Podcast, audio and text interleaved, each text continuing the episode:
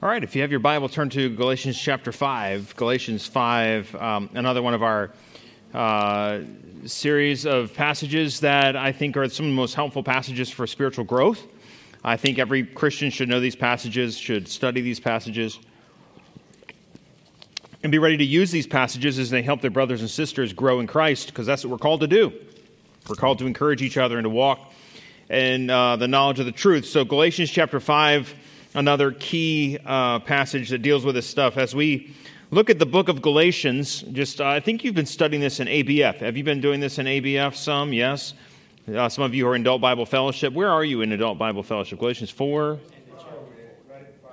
Man, we're going to get a jump start on this right in chapter 5, right? Right in chapter 5. Okay, so chapter 5 is where we're going to open our Bibles now because if you look at what he says, he talks about chapter 4 the, um, the, the, difference between the bond and the free, and uh, the law and freedom. And so he says in chapter 5, verse 1 Stand fast, therefore, in the liberty by which Christ has made us free, and do not be entangled again with the yoke of bondage, with the yoke or the burden of bondage. So, the context of this passage we're going to talk about today, the context is living with Christian liberty. So, living with liberty is our context when we get into this passage liberty, freedom.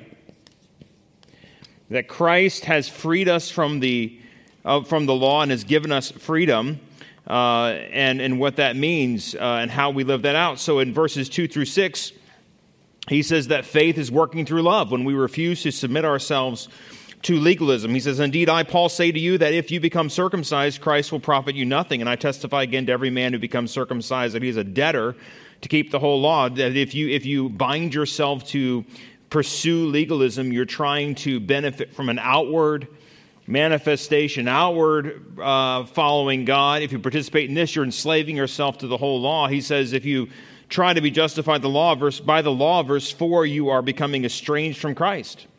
So we are, we are to pursue freedom uh, and not pursuing the law. Instead, verse 5, he says that through the Holy Spirit we wait. We, through hope of the Spirit, eagerly wait for the hope of righteousness by what? Righteousness by, by faith. We have righteousness by faith, not through the law. Faith working through love. In verse 6, he says, The only thing that works, the only thing that avails in Christ Jesus, neither circumcision nor uncircumcision avails or does anything or works anything but faith working through love. Okay, so um, in verse 7 through 12, he talks about the danger of allowing any of this to work itself in your mind. The danger there is that it can pr- be pervasive. A little leaven leavens the whole lump. So we are called to liberty. But look at verse 13. If you look with me as we go into verse 16, which is really where we're going to start focusing, he says, You have been called to liberty. That's verse 1, referencing verse 1. Only do not use liberty as a what? As an opportunity for the flesh, but through love serve one another. Do not use liberty as an occasion, an opportunity to fulfill your fleshly desires. People can choose to say, Well, I'm not going, I don't have to obey the law, therefore I'm going to indulge my flesh. He says, Don't go that route. And he's going to explain why it's so important we don't go that route in just a minute. For all the law is fulfilled in one word, even this you shall love your neighbor as yourself. But if you bite and devour each other, beware lest you be consumed by one another. And then we dive into our passage, which is, again, one of the fundamental passages relating to spiritual growth. And it has to do with these two realms in which we live, which is the spirit and the flesh.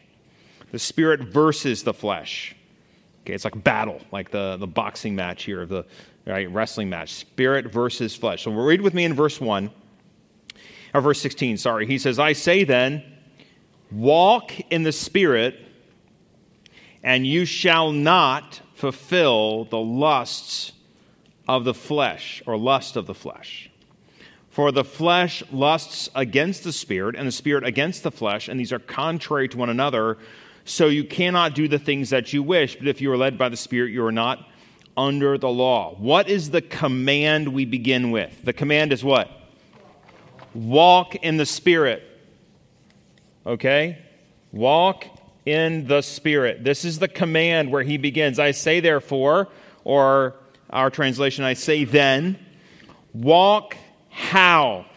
In what realm? In the Spirit.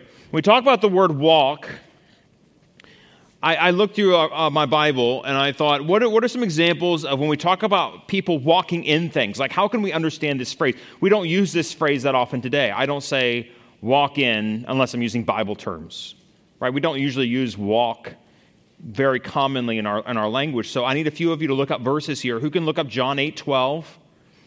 Okay, over here. Who can look up Acts 14 16? Yes, ma'am. Uh, who can look up uh, Romans 6 4? So over here, Jimmy. And then 2 Corinthians 10 3. Okay, Chris. And then 2 Corinthians 12 18. Okay, uh, just work through these really ni- nice and quick. We want to see if we can understand when we use this phrase walk in what we're talking about. Okay, you might think you know, but it's always good to investigate. All right, where's our first one? Chris, you got it? Okay, we're dealing with Luke, or John 8 12.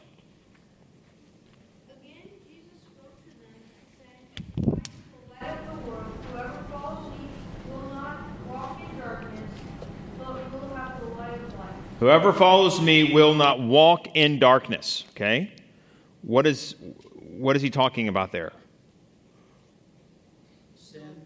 Sin. Christ is light. He's the truth. So to walk in darkness means to do what with, with respect to darkness? Okay, it's the opposite of, of what did you say? It's the opposite of. Yeah, it's sin. It's the opposite of righteousness. But I'm, th- I'm thinking specifically of this idea of walking in. If we talk about walking in darkness, we're talking about like uh, let's just keep going. We'll, we'll, we'll, get there. We'll get there. I think you'll see I'm, where I'm going with this. Acts 14, 16. Who in bygone generations allowed all nations to walk in their own ways. Okay, speaking of God, who allowed all these nations to walk in their own ways. Yes. It's, it has to do, okay, so we talk about walk, we're obviously not talking about the way someone actually steps and their gait, or if they limp, or if they run, or they skip. We're talking about the way, we're using this metaphorically to describe the way they live their lives. Yeah, Matt? We do say watch your step, and we mean that in a kind of a metaphorical way, right? Exactly.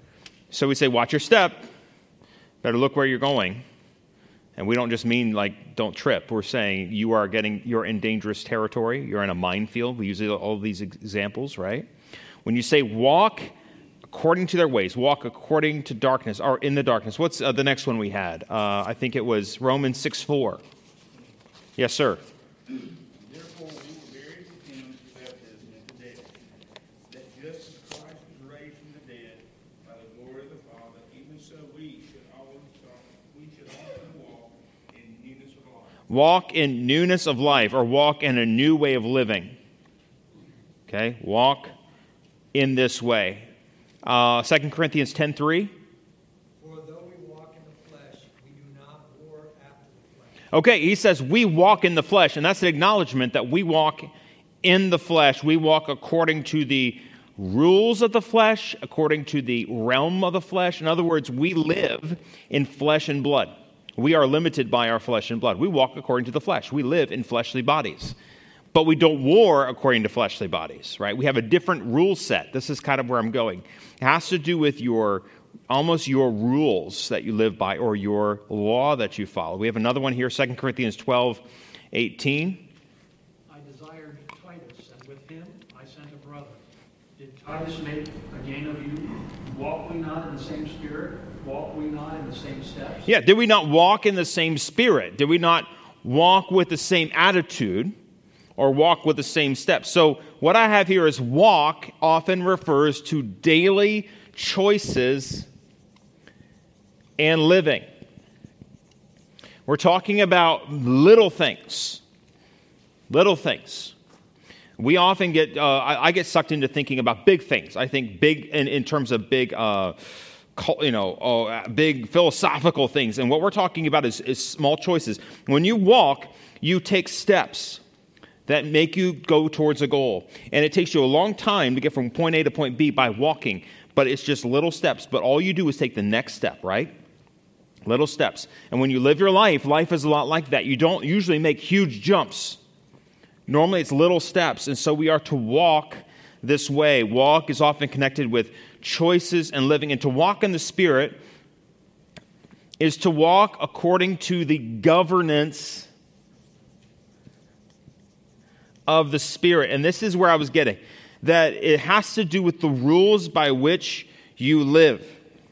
So to walk in the Spirit means you walk by the rules of the Spirit, you walk according to the way the Spirit tells you to walk. In other words, to walk in the Spirit is to obey the Spirit. What I'm trying to get rid of is sometimes when it comes to this kind of talk, when we talk about the Spirit, we get really mystical and we, take, we divorce ourselves from reality. We say, I'm just walking in the Spirit almost like it's a spooky thing. Right? Like if I'm walking in the Spirit, I, I can like almost see the future. Have you ever talked to people or if I'm walking in the Spirit, I can like tell you something from God directly. Okay? That the walking in the Spirit we're talking about biblically speaking, is very simple. It's walking according to the rules and the governance and the, the, the, the, life that the Spirit gives us. So we walk according to the Spirit, not according to the flesh. That's the two rules sets. It's the two ways you can live your life. You can walk according to the flesh or according to the Spirit. And so look at verse 16. I say then, walk in the Spirit, and, so here's the second part of our phrase here.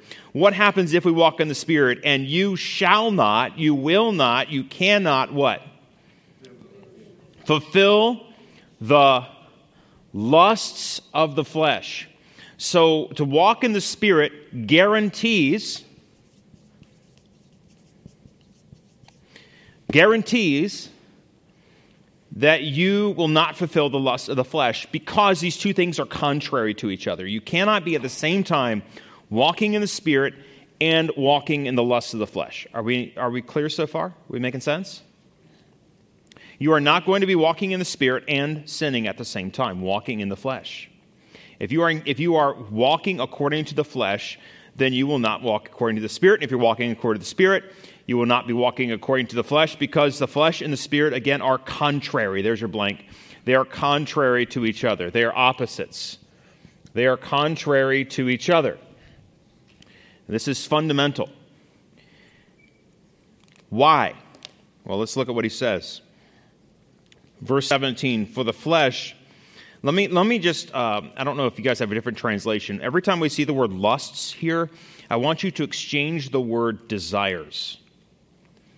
Because the word lust is the word epithumia, which just is a desire, or epithumeo. It's a verb. It's, it's, it's a desire, and it can be negative or positive. Okay, uh, we have words like that in English. It, it, in some contexts, it's negative, in other contexts, it's positive. So let's read it that way. For the flesh desires contrary or against the spirit, and the spirit contrary or against the flesh, and these are contrary to one another so that you do not do the things that you wish or want to do.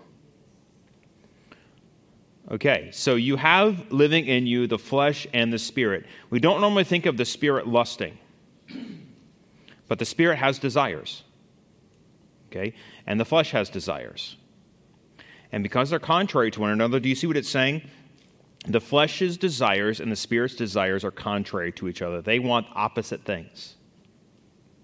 The flesh lusts or desires against the spirit, and the spirit desires against the flesh. So your desires your desires are coming from one of two sources. From what, what are the two sources from which our desires come? The flesh or the spirit, right? We don't need to overthink this. It's either coming from it's either a fleshly desire, a carnal desire, or a spiritual desire, right? And, and I think if we're honest with ourselves, we can pretty much determine where those desires come from.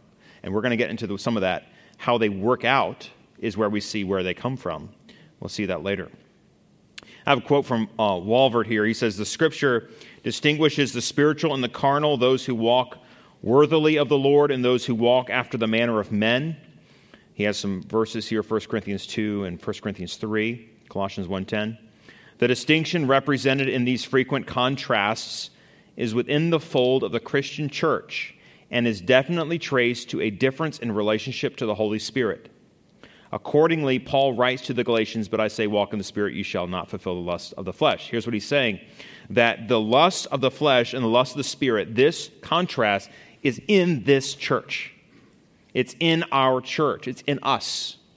that we are facing the battle of walk in the Spirit and you will not fulfill the lust of the flesh. The contrast between the flesh and the spirit is within the church body, it's within the spiritual body, it's within the person who wants to follow Christ. Does that make sense? This is not out there, it's not us versus them, this is in us. So, what is the result of this, these two natures, flesh and the spirit, which are contrary to each other? At the end of verse 17, these are contrary to one another so that you do what? What does it say? Verse 17, finish up the verse for me. Okay, you do not do the things you want to do or things you wish. What does that mean? When you're walking by the Spirit, obeying God. If I'm not obeying my desires, Right. fleshly desires, I might be obeying the Lord because there is only two ways. There's only two options, right? And do you have both of those in you? Yes, you do. Yes, you do. If you're a Christian, you do. If you're a Christian, you have the spirit and the flesh, the old man, the new man, raging uh, a fight against uh, in, within you. So let me ask you a question, or let me just explain this this way. I think what's so enlightening about this is that I think this works both ways, in that you cannot do what you want to do. Let's just imagine for a second that you decide you're never going to sin again. You ever had that conversation with God? I have. Lord, I'll never sin again. It's over. I'm on the altar. I have sacrificed my desires and my flesh, and they're all yours. I'm committing myself. I will never sin again. I have had that conversation with God. You know what happened? 10 minutes later, if 10 minutes later, if it was even 10 minutes, right? Right? If I decide that I desire to never again sin with my flesh, can I do what I want to do? The answer is no. Why? Because I have the flesh still in me. Okay, if, here's the other side. I wonder how many of you thought of this way too. If I desire, if I'm a, if I'm a true Christian and I desire, I am going to walk away from God. I don't like God. I don't like His rules. I don't like what He wants me to do. I am just going to indulge my flesh. I am going to become a worldly, fleshly person, and I'm going to become full flesh, flesh, flesh. I'm going to reject the spirit and, and just be absorbed in the flesh. If you are a child of God, will that last? Why? Because the spirit and because our conscience and because you belong to Jesus, right? He'll, he'll, he- I wouldn't use the word beat us up, but, but uh, God will discipline us, absolutely. He will discipline us. Hebrews chapter 12, verses 7 through 9, I put it in your notes, I think, um, says, If you endure chastening, God deals with you as sons. For what son is there whom a father does not chasten? If you are without chastening, of which all have become partakers, then you are illegitimate and not sons.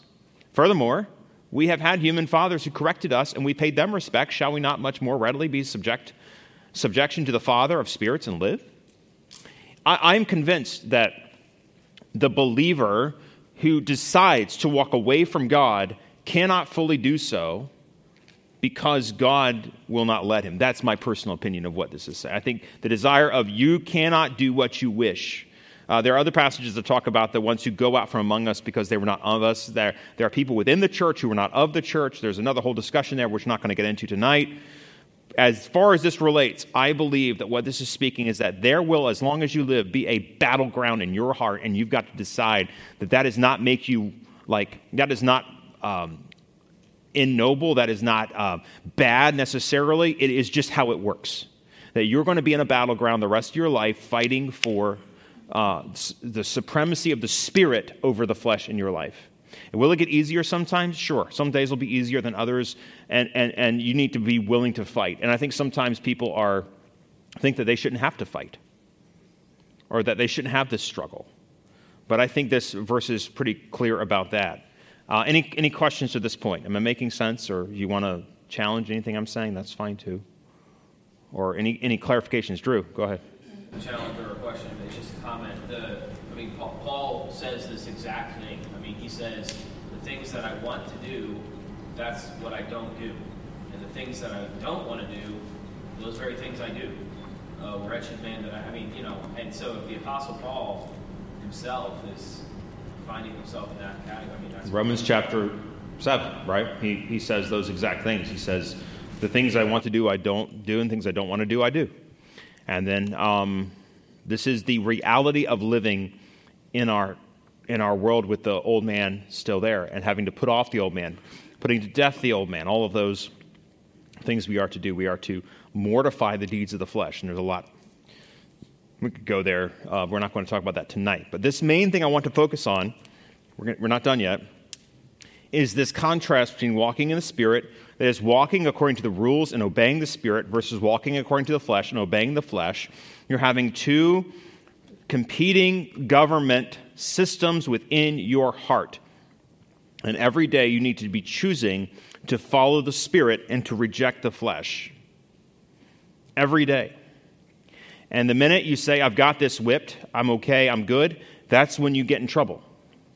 You need to be committed to these things, recognizing the fact that these are contrary to each other. They don't play, they don't play games with each other, they're not friends, they're opposite sides.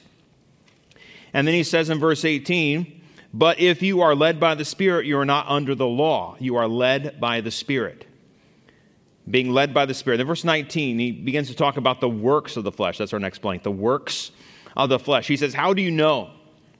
Well, the flesh works itself out and they're evident. That means they're obvious. He divide, I divided these up into, I think, three categories, three or four, four, no, five categories, sorry, five categories.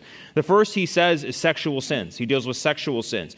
Because the flesh and sex are so connected, um, you know, uh, these, he deals with adultery, which is and fornication, uh, which is just immorality. It's unlawful sexual intercourse, anything illicitly sexual, um, premarital sex or, or, or, pornography or any of that kind of stuff falls under this umbrella term. In fact, fornication in the Greek is the word porneia, where we get our word pornography from.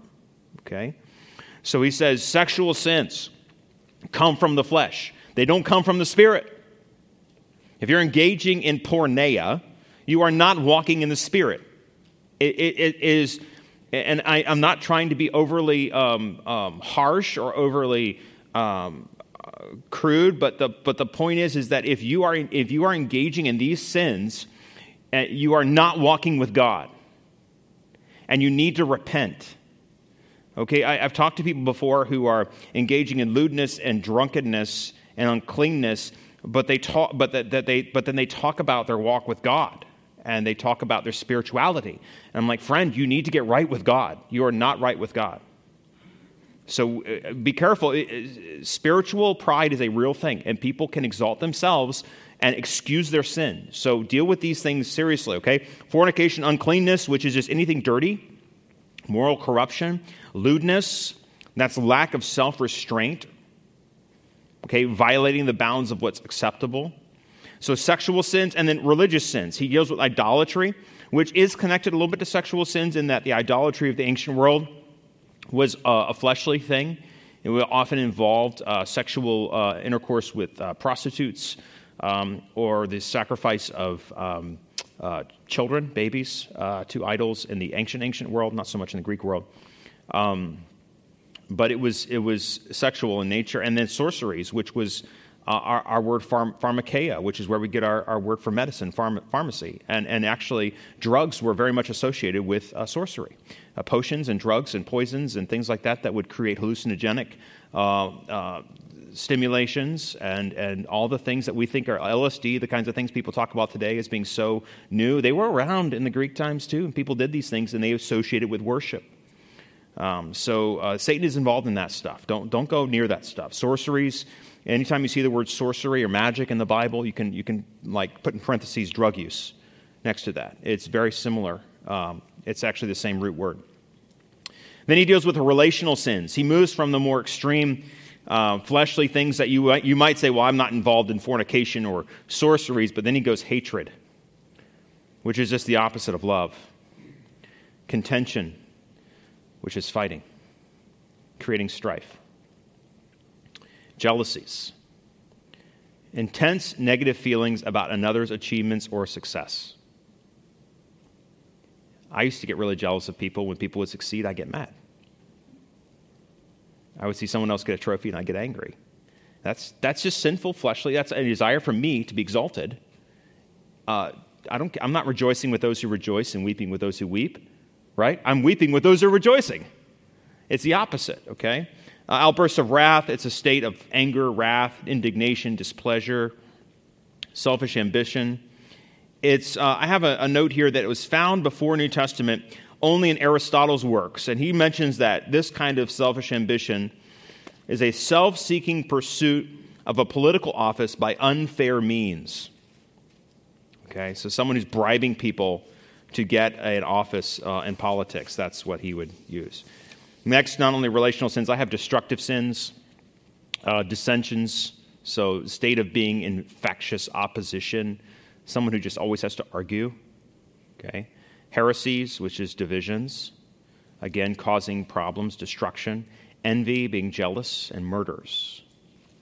Um, lastly, social sins is what I call these last two drunkenness, um, being intoxicated, which is connected to the next word of revelries, which has to do with feastings and partyings, banquets and processions. We have to be careful. These are all things that stem from the flesh. What does it look like to walk according to the, the works of the flesh? Well, there it is. Okay? Things that come out of the desires, instant gratification, no concern for long term results. Okay. Next, the fruit of the Spirit. So notice one thing fruit is singular.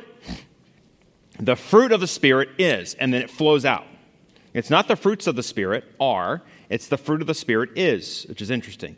This one singular fruit comes out of the spiritual life in this way love, joy, peace, long suffering, gentleness, goodness, or kindness, goodness, faithfulness, gentleness, self control. And we've all memorized these in, in different ways, but let me just walk through some of these. They are agape love, a giving kind of love, joy, which you're familiar with, a, a, a, a happiness and, and a full heart, even in times of difficulty, peace, confidence in God, long suffering, this willingness to endure for a long time, kindness to other people, goodness is being good to other people, faithfulness, being faithful, being reliable, gentleness, the quality of not being overly impressed by a sense of one's self importance. I love that definition, straight from the dictionary. Self control means restraining yourself, your emotions, and impulses and desires. Self control wraps up the, the essence of the fruit of the Spirit because, because the fruit of the, the, the flesh, the lust of the flesh, the works of the flesh are, are identified by lack of self control. Look at all of those lists of the works of the flesh, and none of them have self control. The ability to say no to yourself is not there.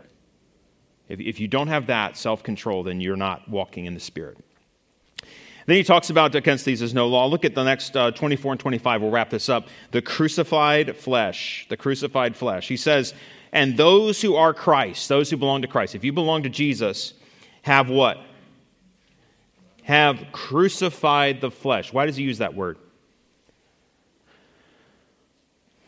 Put it to death. Put it to death. New life, new creation. It's absolute. It's absolute. There's no doubt.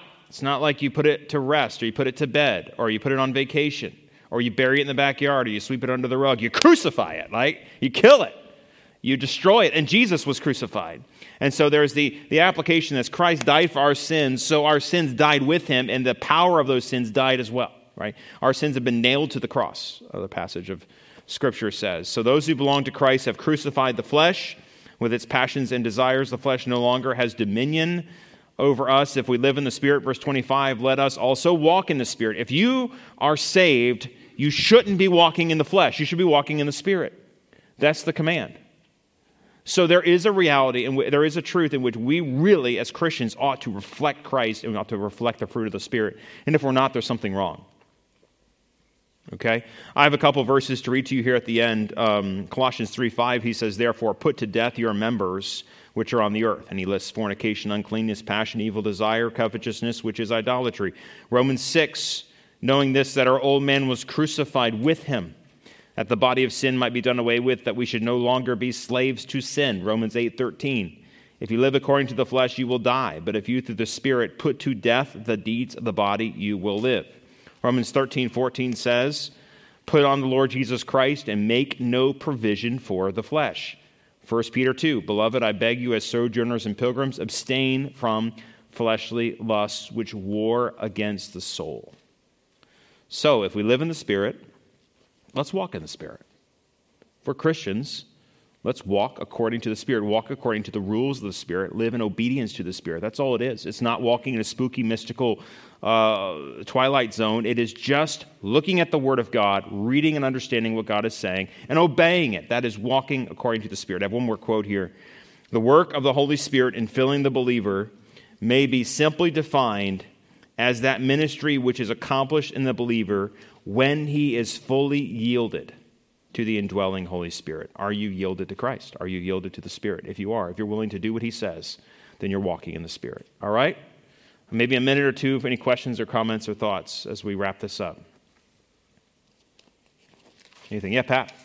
I always think if Christ died for me and He lives in me, I'm walking in the body, but pretend like Christ is in me. What kind of life does He want to live through my body? There you go. And do the best you can and let others see Christ in you. Let other people see Christ in you, absolutely. What kind of life would He live if He was in my body, which He is? Right. Okay. Yes, great, great analogy. My goal tonight has just been to, to, demystify some of this. When people talk about walking in the Spirit, if you were to just say, What does it mean to walk in the Spirit? I think a lot of us before tonight, if I just said, What does it mean to walk in the Spirit? you might be a little bit like, Well, I, am not, well, I mean, I think it's probably to walk, uh, like to, to live. I don't know. I don't know if you, but uh, let me just articulate it for you. To walk in the Spirit is to obey the Spirit. And it's to choose to, to do what God says. It's to choose to obey God. When He tells you to do something, you do it. That is walking in the Spirit. And the promise is when you're walking in the Spirit, you're not going to fulfill the lusts of the flesh. Okay? It's a protection for us. All right, let's close with prayer. Thank you all for your good attention. Remember to pick up your kids on the way out. All right. Lord, thank you so much for your word that gives us these uh, direct instructions on how we are to live um, in a way that's pleasing to you. May we walk in the Spirit and so not fulfill the lust of the flesh. Protect us, Lord. We all battle the flesh in different ways. And I pray you would protect us from the, the strength of the flesh. May, may we recognize it has been put to death and crucified on the cross. Let us put that to death so we may walk uh, with victory, walking with you. And thank you for the, uh, the strength you give us, the grace you give us every day that we might obey you. And may we access that grace and follow you. In Jesus' name we pray. Amen. All right, y'all have a great night. Thank you.